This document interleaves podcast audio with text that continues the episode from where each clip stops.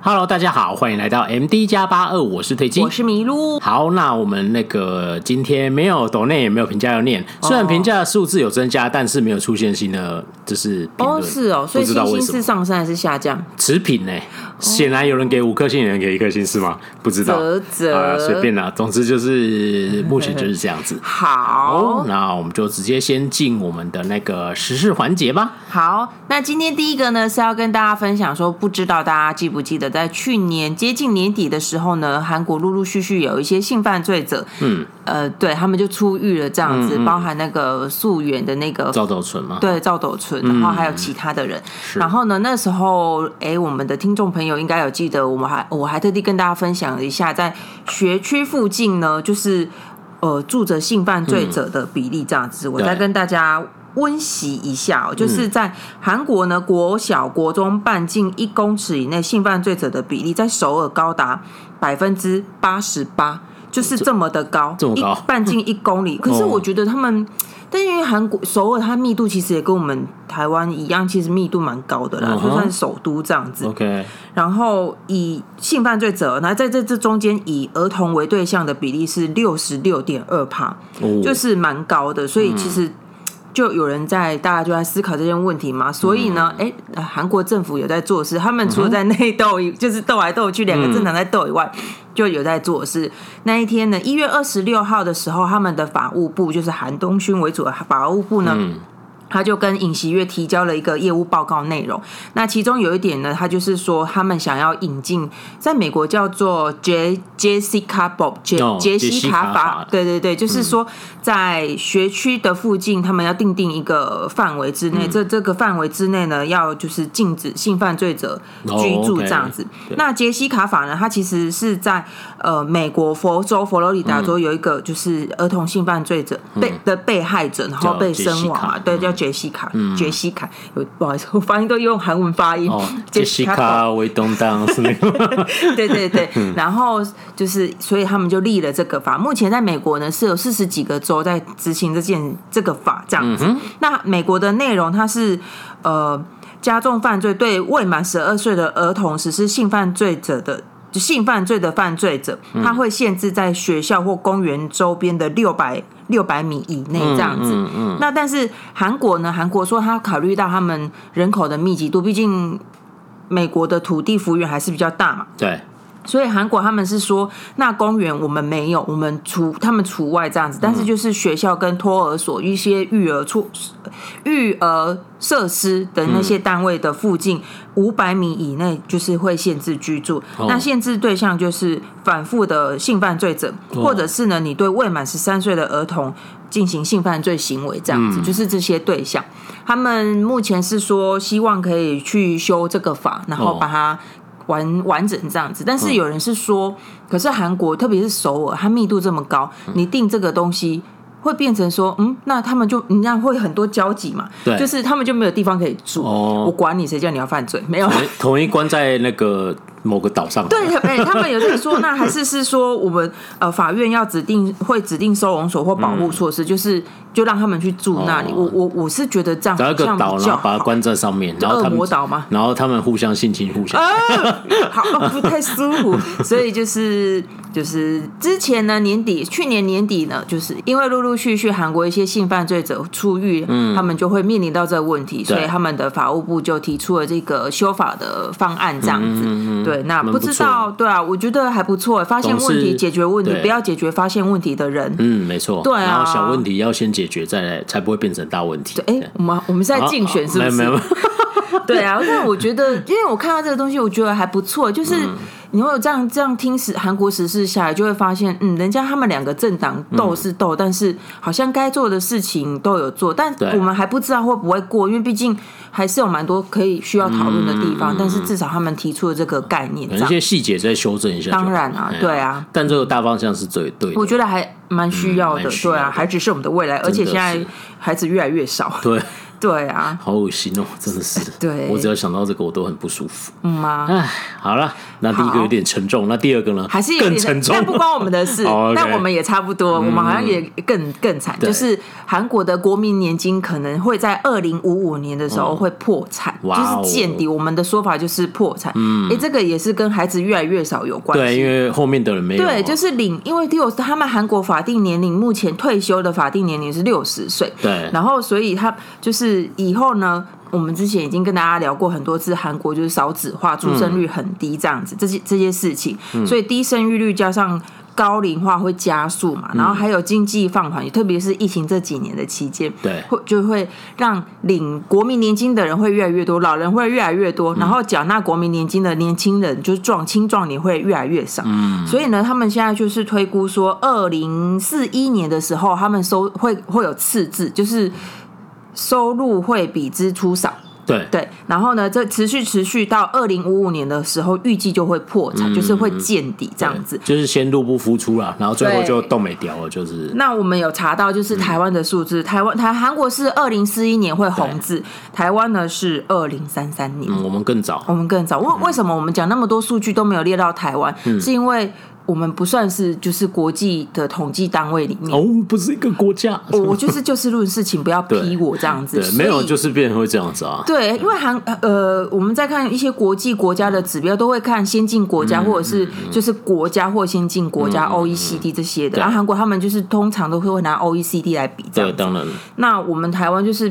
没没有在那个官方统计里面，嗯嗯、但是我们就要自己去找这样子啊。那总之呢，就是我们是二零三三年的时候会看到红字，入不敷出，没错。然后台湾是二零四四年会破产，对，所以我们。就是比韩国还要早，对。那我觉得，然后，但是我再分享一个数字，韩国呢，它的国民年金，你们知道它是几年推出的吗？一九八八年。我们那再说说看，我们是什么时候推出的呢？二零零八年，我那天查。哇，那我们但是我觉得更晚推出，我们更晚推出，更早破产。对。但是我我我我自己是觉得，我们不能用这个方式去看我们的，因为我们除了国民年金以外，我们还有什么劳保、农保什么保的。我们台湾有这个保，因为韩国我不是很确定，所以就国民年金这个东西的话。话，虽然我们比较晚推出，但是我们有其他的机制，像我个人就是劳保嘛，我爸妈也是劳保，没错，对啊，对啊，就是像我爸是公务员，就是他有那个公务员体制。我们台湾在之前有自己的一些机制，但是国民年金我们是比较晚推出，但是从我们看查到的数据上来说，我们是会比较快破产的。那韩国为什么会这样？我们稍微聊一下韩国好，他一九八八年推出的时候。他大大家应该知道，就是那个东西，就是从你的工资，然后去去提拨百分比，挪一部分钱，其实就帮你存钱就对了，这样。然后他一九八八年的时候推出来，他那个保费就是你每你的收入要提拨百分之三。嗯，那他们是现在是呃，我说呃，劳工跟企业主一人一半，就是这样子。然后一九八八年的时候，那只是三趴，嗯，说三趴，然后再来是九一九九三年的时候六趴，嗯，然后。然后一九九五年的时候呢，就提升到九趴，也就是九趴。一九九一九九八，我说说一九九八年就提提升到九趴，就是他们提推出十年之后就从三涨到九，嗯，然后涨到九之后就停了，就到现在都没有调，都没有调。然后所以他们现在就想说，哇啊，要许我现在二剩下没没多久我们就要破产了。对，所以他们有在说，是不是希望可以调到十五这样子？OK，但是其实理想的是至少要到。可能十年，呃，可能二零二五年要调到，我看差不多十七或十八，嗯，才会够，够之后不会破产，反正就是大概是这样子。对，那理想的话是最好是可以到二十，就是你的收入要二十几这样才够。但是我那收入二十几很高哎，很高啊！所以现在一主要就是你知道，就是没有人呃出生率降低嘛，就没有人在缴这个钱啊，缴的人越来越少啊。没错，对啊，真的是。大家都很辛苦了，应该这样说，这个这个星球越来越不适合生存。对啊，所以韩国前一阵子呢，韩国他们的产业部哦，嗯，就是官方召开了一个就是官民的官方跟民间的一个讨论大会，就是提出这件事情，就是要做事嘛，问题出来了，所以要做事。那他们就提出一些数据，比如说像刚刚提到的出生率降低，出生率降低影响第一个就是国民年金，就养老金，嗯、然后再来就是没有人要工作怎么办？产业是不是要转型？哦、对，那他们的那个那个论坛就是产业转型的论坛。嗯那他我我发现有一个很有趣的数据是人才流失指数，哎，有这种东西？对，有这种东西，就、哦、嗯一样，就是 OECD 先进国家这样子，它是瑞士的一个研究研研究机构分析的。哦韩国的零到十分，它是四分人才流失指数。嗯，然后美国大概是它在这个四分呢，在主要的国呃 OECD 六十四个主要国家排名是排四十三位。嗯，这个那个排名越低，表示说你的人民越越喜欢出走。哦，越会你的人民就是人流失人才流失比例，就是人才留不住就对了。对，如果世界上六十四个主要国家，美国它就在六而已，我还没有我没有查到一这样子。哦，德国在九，所以美国很容易流失就对。没有没有，排名越后面流失越多，排名越后面对越前面就是 OK OK 对对对，所以美国在九算蛮前面。你们你知中国在四十哎哦，但是韩。韩国在四十三呢，所以韩国的人才流失比中国还要严重。嗯、对，有可能啊。对，然后反正有一些数据是指出说，像韩在韩国境内本土，它使用外国人才的那个比例，嗯，也是比其他国家还要低很多。嗯、然后再加上就是我们最近其实分享很多哦，韩国要去美国投资，对，要去沙乌地阿拉伯投资，对，或是等等地方投资，嗯哼，他投资的金额越来越多，嗯，但是呢，国外的企业投资韩国的金额呢，几乎就是只有一半不到，嗯、对，所以他们就在担心说。啊，人又越来越少，啊，缴不起钱，然后没有人要工作，那以后产业要怎么办？嗯，而且还有一个，你你最常跟我说，就是制造业，对，韩国的制造业从二零一七年以后就停到。一百万亿就一兆韩元，就是就这样子，没有人要做制造业，对啊，就停了。对啊，这个很严重。然后我们就拿来，我们就是房地产吧。我们房地产是那个呢，我们的经济的火车头呢，前内政部长讲的呢。我我觉得是这样，因为我其实我们台湾也有类似的情况。我们认识一些长辈就说，哦我有这些钱，我就拿去投资房地产，我干嘛投资我的产房？那所以制造业或是一些行一一些比较基本的行业，它就会越来越萎缩。对啊，对啊，我有亲戚，他是那个之前过年说他的公司算是有规模的，还蛮大的。然后他们就是在研究一些电池、光电的东西，不是光电，是电池。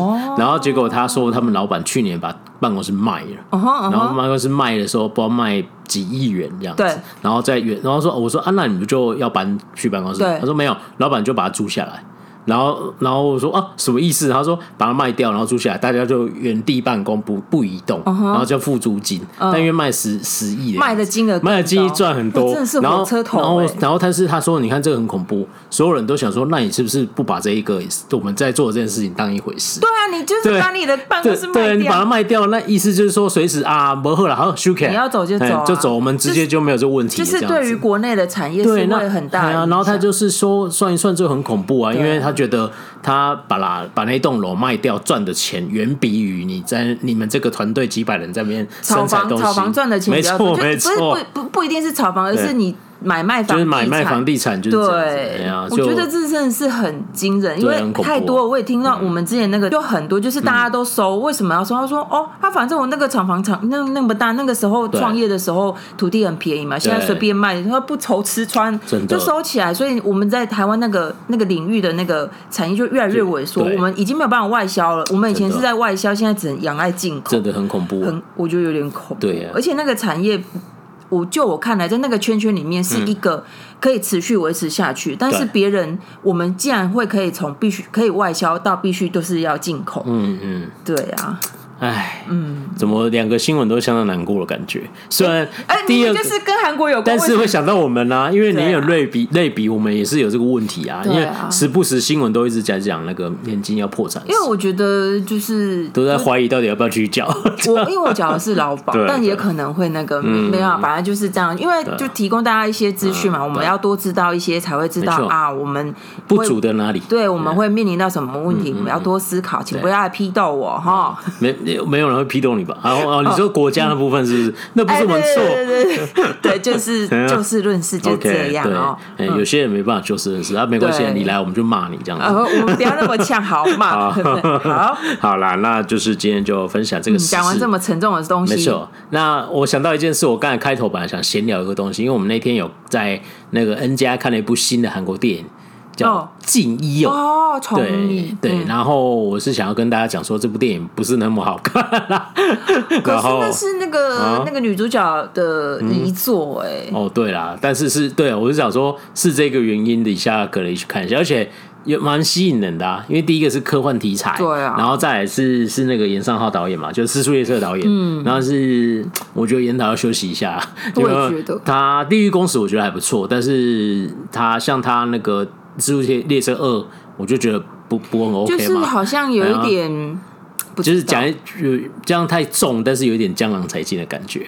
只是，但是可能没到那个程度。我觉得可能不是不好，而是就停在那。对，就是要休息一下。因为有时候创作会创作荒嘛。对。有时候休息一下，沉淀一下，那你可能就会有更好的灵感。会有对啊，我觉得是需要没错没错。那那部片就是完全以科幻为题材，但是我觉得拍的没有非常好。那有一些东西就是炫炫技而已。对啊，我觉得炫技啊。然后内容要讲的故事，其实而且它的世界观算是很大，但交代的超级少。对对，然后要讲的那个故事，在一个很大的世界观，随便讲事情，对对，有一点那种感觉。那但是呢，是。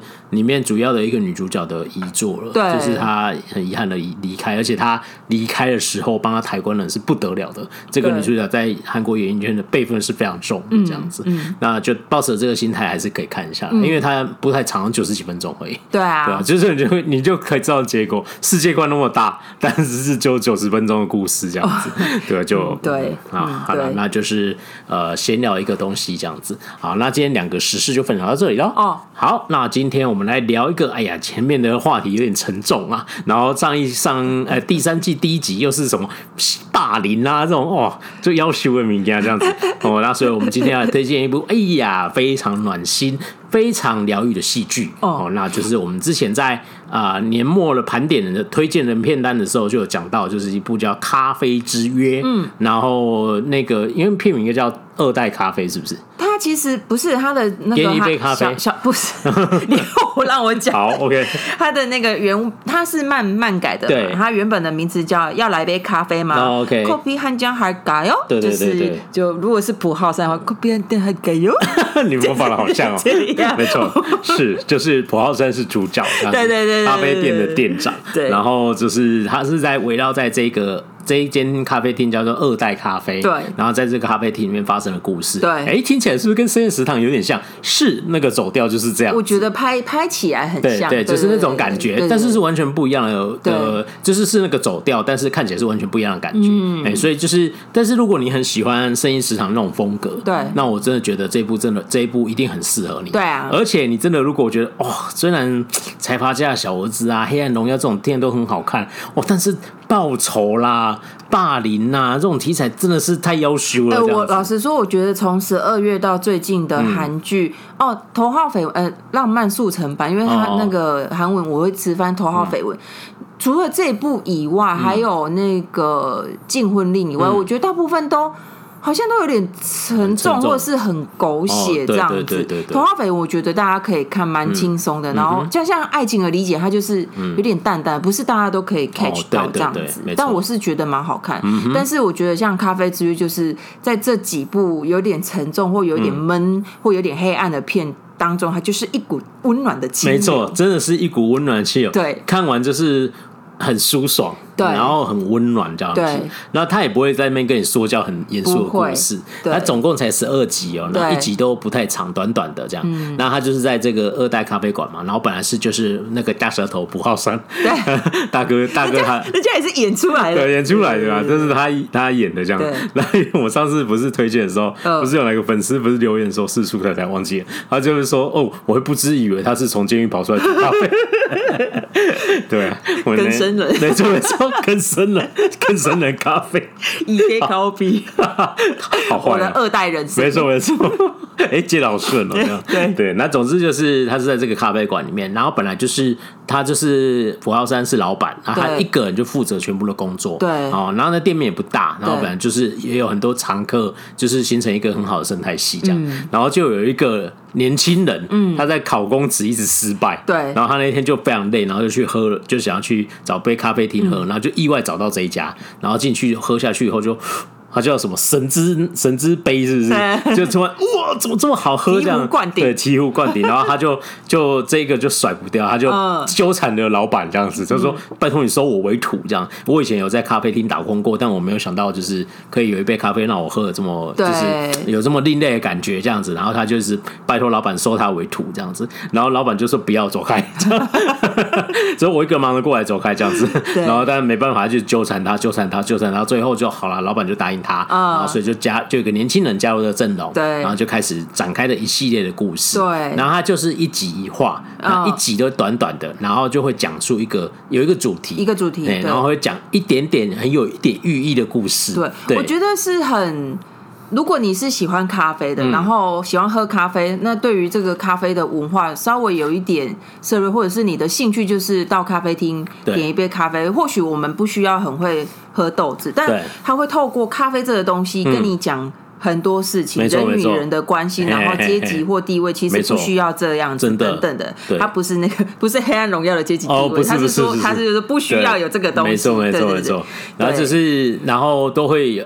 默默的就出现了个寓意，这样子。对，就是就对，他就从年轻人讲，他那个年轻人他叫戈戈壁有，戈壁啊，康戈中文戈壁戈壁。然后他就是翁翁胜佑，就是那个啊也是 idol 演员演的。然后他就是他他演那个年轻人，就是他们一老一少，对，然后观念会有点落差，怎么样在落差的观念中间，然后透过遇到不同形形色色的客人，去找到一个平衡点。没错，老就是等于说。戈壁就是这年轻人会在普浩山的老板的身上，好像哎学到一些什么东西呢？透过他学习的过程，我们也可以学习到这样子。真的，对，啊，像他，而且他这部片因为是咖啡为主题，所以以咖啡这件事情的知识量也是蛮够的。嗯，对。听说哦，这他是漫改，对。等一下在最后再帮他介绍这个漫画家，但这个是漫画改编的，据说原著漫画的那个咖啡知识量更多。哦，哎，对对对对对对。那他因为戏剧上他可能不就是要平衡一下，他也是有，就是你会发现哦，他会跟你讲说豆子要怎么熟成啊，什么磨什么豆子，然后那一台意他们是说一开始第一个课题是他把那个意式咖啡机全部调回原厂设定值，对，然后要调回他们原来泡的那个，对，然后调不出来就不能营业，这样对。就非常辛苦嘛，所以他就是老板就是这样训练，没错没错，对啊，然后他说我也不知道怎么调出来，你要想办法给我调回来这样子，然后就在这边调哇。有水啊，水压什么，进气量多多少，咖啡豆什么之类的，这样就是很多细节，你才知道哦，原来那杯不是那么简单的。我我觉得可以这样说，虽然我没我在咖啡厅打工的时间没有很长，但是就是并不是说你在咖啡厅打工过一段时间，你就真的会做咖啡。没错没错，对，因为那些机器有可能都是你看，就像就算那些连锁咖啡，也有可能都是咖啡老师来教你这样这样设定。你如果你自己不知道为什么要这样设定，你就。不是真的懂那个咖啡，没错没错。但是他是第一集先这样教的，但他并不是说你一定要很懂咖啡，你才要才才要可以喝咖啡。对对对，不是不是这样子。但但是是准，因为他最后有一个关键台词嘛。对，因为狗逼戏就说，我以为只要按下按钮就好了。没错没错，对，就是这样，就是一定是在很多大的连锁咖啡店，我相信大部分都是这样。对啊，搞不好他们只需要学啊压粉或是打奶泡这样子。对，就是标准作业，然后用多少称重量嘛。对对，咖啡粉用。多少，然后压紧实，然后用几分钟什么就好了，对对对，按个钮就好了，这样子。对，所以他就出于按个钮就好。对，有一些机器厉害到你按，然后时间到就说它就会停。对，没错，对啊，还会很精准这样子，就很自动。没错，没错。然后他就是也那个就有另一段抑郁故事嘛，这个大家就去看，蛮好玩的。这样，对，嗯，我觉得跟所有的工作在工呃工作岗位付出的人会有一点心有戚戚焉。对对，那一集的时候是这样子。对对对，啊，他每一集的风格都是这样子，嗯，然后还有一集是那个小迷糊嘛，啊，对对，小迷糊很可爱，哎，小迷糊跟大舌头要见面了，对对对对，对 两个出狱，没错，出狱的更深了，小迷我要创业，小迷糊要创业这样子，哇，更深了。我这次不一样啊，这次搞不好我会创出一个新人生这样子。对，然后他都每一个都有他的故事啊，就大家可以去看一下。那我们个因为十二集，那我们个别有一集觉得印象蛮深刻的，嗯，我们就是稍微不暴雷，稍微点一下那个题材，跟大家分享一下。那你先好了，我先哦，嗯，我最印象深刻的是，呃，就是第八集有一个。呃，他是蓝领阶级，对，蓝领就是蓝领阶级，就工工人这样子，对对对。然后他其实是工地的工头，然后他就一一呃，就是业主，好像业主老板约他在那个二代咖啡，就是聊事情，对对。然后延续这个故事，就是他会用很多他的人设，比如说，嗯，就是一个他们自诩是认真煮咖啡的咖啡店，算是不是自诩就是，对，所以他们会期待说啊。特别是戈壁，他就是哦，我上进门的客人可能要稍微理解我为什么我的用心点在哪里？对我这边咖啡是怎么冲出来？你要怎么享用它？像有一些咖啡是，我们去喝一些咖啡，他说你可能要先闻或干嘛呀？干嘛？就是跟品酒一样，对对对。然后结果就是那个工工人工地的头头，他就是好，哎，不要不要不要，给我一杯什么什么？对对啊，跟他一样的就好了。对，跟他一样就好 啊啊，然后就得到一杯冰美式这样之类的。对那，但是他用很多细节，比如说他就。对，哎、欸，你帮我拿一下那个东西，就不进门这样子。没错。然后后面他才会去，才会去衍生说，为什么这个人会做出这样的举动？因为其实我们一看认谁，一看就会知道他的穿着打扮，在这样子温馨的，看起来有点文青的咖啡厅是格格不入的。没错。但是他就是透过这个故事，然后戈壁好像哦有点就是大小眼，对大小眼这样子，就是他自己自诩说你怎么。你怎么可以这样子来到我咖啡厅？然后当然就普浩山老板就跟他提点一些东西，他才意识到说啊，咖啡一开始最初的用意是什么东西？是站着喝，怎么喝？就是从中间我们就可以学习到，哦，原来是这样子。对耶，咖啡有曾经这样子喝过。为什么焦糖玛奇朵浓缩要加那么甜？等等的，就是大家可以去看。对，就是会有一种呃。共感嘛？对，有一种共感。我这个共感是来自于，就是了解不多也无妨是一家人。就是他不是爸爸，不是失忆之后跟妈妈突然回到热恋情，虽然妈妈很尴尬，但是爸爸就是变成一个多情的男子。然后他们就去那个复古咖啡厅，然后他们两个老人家就坐在那，然后格格不入。妈妈就说：“为什么来这里？我怎么来这里？好像怪怪的。”这都是年轻人什么的。然后嗯，就反正就是说啊，可是我一直很想来这个地方试试看看，为什么老人家就不能？或者就是说。即便我我看起来跟这个场合格格不入，难道我就不能进去享受喝一杯咖啡吗？当然是可以的。我们为什么要在意世俗的眼光？对啊，我觉得就会让我想到这一个部分。嗯、对，对，而且其实那个微妙的方那个感情。传递我觉得弄得不错，因为我觉得戈壁一开始也不是说狗眼看人低，不是，他是觉得你不能体会我的用心，对对对，就是就是你我那么认真的弄出这一杯咖啡，就是我希望你好好品尝，对。但那个工头就是一开始嗯，好苦哦，这样子，对对对，就是 这样，就是你没办法嘛，这样。对。但是最后他才互相理解以后才知道说他不是那么的，不是要去贬低他的努力，没错。哎，他只是说我我真的没有那么懂啊，但是我也想。体验看看，没错啊，就是我总是需要一个入门的，然后他最后还带他他的几个朋友一起去嘛，对，然后很好玩，还有很多小细节，你会发现哦，他在呈现某种故事氛围，对，我觉得这是拍的非常非常不错，对啊，很温馨这样。而且就是老板，就是朴浩生这个角色想要指导他的时候，他都会用一个。很淡淡的方式，我觉得是很棒。这样，他不会直接告诉你，没错没错没错，他会用一个故事这样，对对对对，然后或是用一个辅助你理解，对，然后我们就会跟着那个戈壁一起成长。对，没错，就是有这个过程，我觉得很蛮棒的。对，然后那个呃那个他像小壁虎那集也是啊，对啊，然后就讲那个故事，因为那一集一开头的时候，我就想我就想到他讲的那个故事。可是小壁虎那集我也超有感触，因为就是我们在我们做吃的或做喝的，有内用，对，有一个人。一天到晚给你站在那里，你你真的是没有办法翻桌。没错，我我完全可以体会戈壁的心情。没错，可是又换个角度想，哎，或许我们就是培育出这个人才。对啊，对啊。但是另外一个神事是，他也没有这么的占用那么。就是说，就是他们如果说，因为他有有一段时间就是不会那么多客人，对对对对对对对对对，那个就大家自己看，就是小壁虎那集，我觉得很好，对，非常好看这样。哎，然后我印象深刻是大家，然后第三集、第四集，反正就是他们小区社区里面有一个贩卖机，哦哦，然后我觉得那时候我看到那个就很有感，是我们两个只要看到那个，我们都会忍不住啊，不管是哪一个国家，对，没错，我们。第一开始投是那个航楼 day 啦，对，对，我去航楼 day 拜拜我，然后那个他我有一台那个有对，然后那时候不管为什么你就是要投一杯，它其实不好喝，就不好喝，就想喝，对，可是就想喝，就是那个有一个很神奇的魔力这样子，然后我们去呃釜山。也有在哪一个地方有看到，我们去日本也会，对对对，我们就会投，就是很神奇的一个。所以那个东西出现，我说，哎呀，这很有感呢。没错，就是你知道，是我觉得我不知道大家有没有这种感觉，但是我们我们两个是有，所以但显然他把它写成故事，对，搞不好就是很多人有。对，然后那个东西是搭载的那个，有一点像是那个社区里面的一些人的点点滴滴的回忆这样子。然后那个时候就是。很很自然的就带从那台机器明天要收起来。了，对，然后就大家在那边好像呃有一点在怀念，然后就想说有一些人是、嗯、有一些移工嘛，我刚、嗯、来刚来韩国工作，对，就是喝了那一杯，就是又回到我们之前说，对，我如果肚子很饿，喝一杯甜甜的对，没错没错，我就可以果没错，他那个概念就是这样，就是、这样没错。然后他说就是要这个，你因为那个时候那个人要投，然后他发现没办法投，对，然后呢两个咖啡店老板就说，哎，不然来我们家咖啡，嗯，那我们。我不要，我不要，我要喝吉浓。没错，我就是用那个很甜那种的。对对对对，因为他讲的那个就是我们之前在韩国饮食那一集有跟他分享过，为什么早年人早年的韩国人要喝那么甜的咖啡，就是有两个功能的嘛，就是提神，然后又果腹，然后所以都要加很甜。所以你看很多韩剧都会讲这个，很多人你那个咖啡太苦了，这样子。然后那个羽球少年团，对，他们说他拿那个，他们都一直要孝敬总教练嘛，就是买那个很贵的。干嘛？星巴克啊，什么，反正就是很贵、很贵那种，这样子，哇，包装都很厉害，这样子。然后就只有那个我们的金相庆，就拿了那个基隆的那种一罐装的这样子。然后他就说：“哎，什么寒酸啊？这个。”没想到总监说。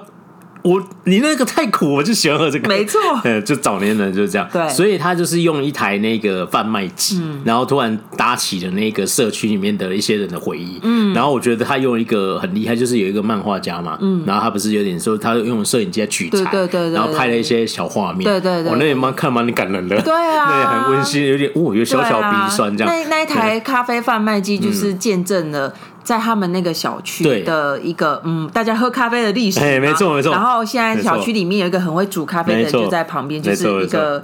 变变化对，没错，这是一个有点像是眼镜死那个感觉。然后想说，哇，写的好绝妙哦，这样子真的很厉害，这样对。对然后这个这个是我很喜欢的一集。然后那个他每一集就是这样子。然后我觉得他，你看我们都会得到一些东西，对。但我觉得咖啡最非常值得称赞的是，他没有什么说教的感受，完全没有，对，完全没有。就是你你透过喝咖啡这个东西，让你去体会到啊，是这样。像你刚刚说那个贩卖机，就是后来普浩山就咖二代咖啡的老板。对，他也喝了这样，然后那个隔壁就说：“哦，你你喝这个？”我说：“嗯，我总是要尝试一下，就是感觉好像在跟一个米米其林五星主厨，然后他去吃我们路边那个烤香肠。他说：‘哦，我总是要尝试一下，就是这样。’他就说：‘哦，我们的主厨怎么可以来吃我们的路边烤香肠？’ 大概就是这个，对，有点那个感觉，对对对对对。但是他又说，当时这地方没有人，没什么人在卖东西啊，没有人，大家肚子饿啊，所以才有这个烤烤香肠摊这样子。然后之后才慢慢发展起来，哎，有人在做一个餐厅这样子，哎，就是有一。个一个眼镜史哦，就是你要看那个韩韩国的咖啡发展，大概也是类似这样子嘛。对对 对，早期就这样子，然后就因为它又便宜，对，然后又呃热量高，然后又又有提神功能，就变成这样子。然后现在才进化到说，你现在去韩国玩，哎，去那边的咖啡厅去品味一下，也是一个呃他们新的文化，这样子。没错，对我觉得就是很巧妙把这件事情刻画出来，那写的很绝妙，这样子。对啊，对，好，然后最后再来，我就跟大家分享一下。刚才讲说这一部呃戏剧是漫画改编的，嗯、那这个漫画不是那个 Webtoon 的，因为这个老师非常资深，这样子。嗯，他是发行本，没错，他是单行本那个纸本的这样子。对对对对，那这个老师是一九四七年出生的，叫许英万老师。这样，哦、那许英万老师是呃非常资深的漫画家，而且他早年就是。的那个漫画风格啊，那个图很像那个比较像日本时代，因为他应该早年在学，嗯、应该会是学学那个样子，嗯、所以可以理解这样。嗯、但是不那个内容创作是不一样的，就是只是那个图的风格。嗯、但是我觉得他进化到二这个他的这个漫画的名字叫做《欢迎光临二代咖啡》，不就是 copy 汉江海改哟？哦，就是这样子哦，对啊，对啊，是哦，对啊，那他就是要来杯咖啡吗？真的，对啊，他就写我翻中中文版的翻译是的，我们是翻这样，但是他的韩文字就是要来杯咖啡。哦，这样子，所以就是一样的，只是我们的中中文就翻译会稍微不太一样。反正总之就是这个故事，然后这个是你可以。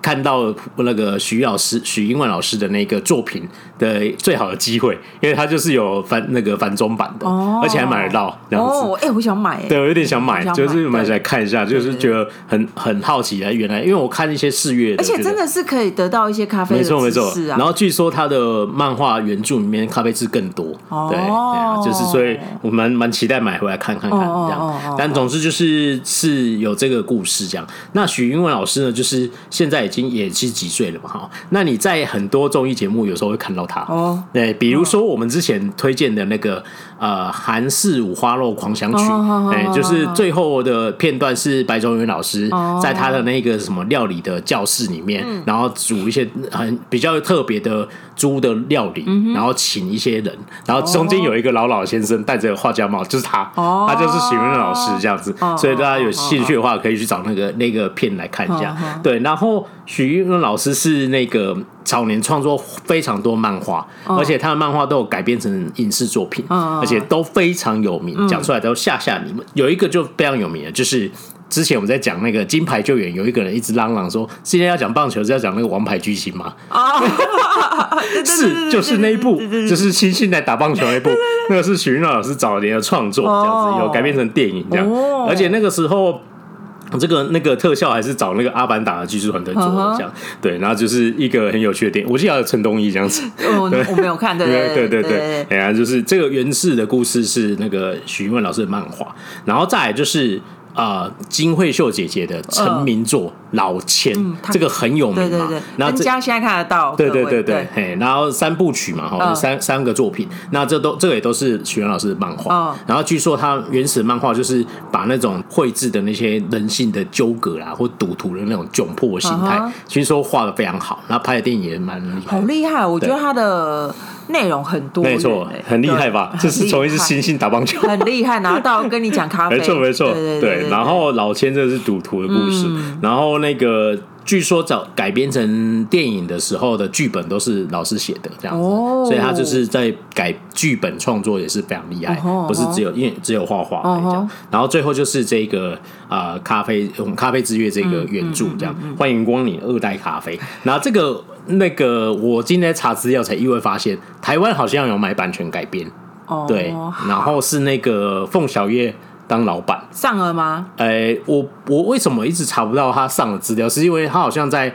半年前有上台北国际影展，然后据说是他应该是影集那些影集，但是我真的没有查到很多资讯。他是说有一个特别剪辑版，然后在那个台北影展首映这样子，对，然后就有一部分人有看过那个内容，我只有看过三十秒的短预告了，对，其他我真的查不到，所以就是或许还没有进一步资讯，但那个内容是买版权的啦，因为就是一模一样嘛，连咖啡名字也叫二代咖啡，二代咖啡，如果是抄袭，如果弄的话也太过分了，太过分了，对，就是应该是有买版权。对对，然后我觉得这个故事本来就是很很值得说，那已经有好的剧本，那就好好把它拍完，就不要再乱改了。对，不要再乱改了，好好好好把它拍好，应该也是不错的这样子。对，然后就期待一下这样。但是我想要跟大家补充，如果大家没有看过漫画的话，就是他这个片名，对，就是那个老板呢，我有查到就在漫画里面那个。呃，普席就是老板，他本来想要在梨花女子大学附近开一间咖啡。Oh, OK。然后呢，梨花女子大学它的韩文就是一花又加什么什么一花这样子。对。然后，所以他就是一一花什么特哈狗就是一的梨大。OK。梨大咖啡就是一的这样子。然后呢，他就反正不小心怎么样，就那个字就写错了，这样子就变成就是对，就是一的，就是反正。招牌也写错，然后呢，因为一个意外，我是还没看，但是我觉得很有趣。对，因为一个意外，原本要租在梨花梨花女子大学附近的那个房东不想租给他，对，所以他就是招牌也做了。然后嗯，那那就去到一个小区里面开个咖啡，把它一代一大，对，一代二代就是哦哦，离大是一样的韩文字这样子。OK，对，所以我觉得这片名为什么叫二代这么奇妙？嗯嗯，当然是这个原因。了解，还有他漫画里面有讲啊。哦，OK，了解。好，那就是跟大家分享这部戏剧叫《咖啡之约》，这样。然后我们到时候如果买漫画来看的时候，再跟大家分享这个差异性。但我觉得戏剧本身就是非常的好看，很好看，对，真的是太太舒服了，很温馨，很舒服。而且我真的觉得，就是你没事就把它放了，这样背景音也可以这样。对，这是一个随时你从哪里看都没有问题的。对，而且他他应该就是在那个区域拍，所以他我我自己是觉得很少搭景的部分，所以看起来真的很舒服。对对对，就是很像在街角旁边。对对对对对啊，就是一个。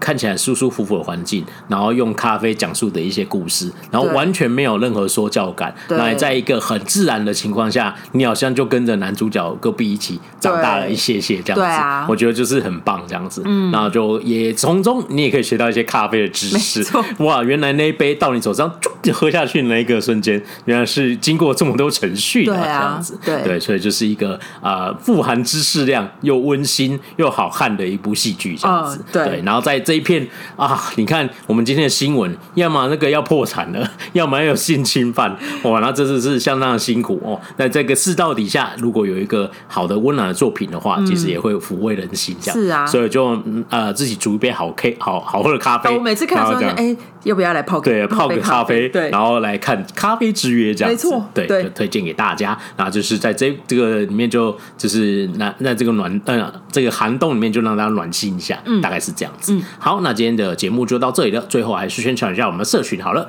我们粉丝团叫 MD 加八二韩国影视研究基金会，IG 是 MD dash dash dash 八二四个 dash 哦。嗯，然后在各大 Podcast 平台呢，搜寻 MD 加八二就可以找到我们喽。喜欢我们的话，记得给我们五星的留言好评。好，今天的节目就到这里，下次见，拜拜。拜拜。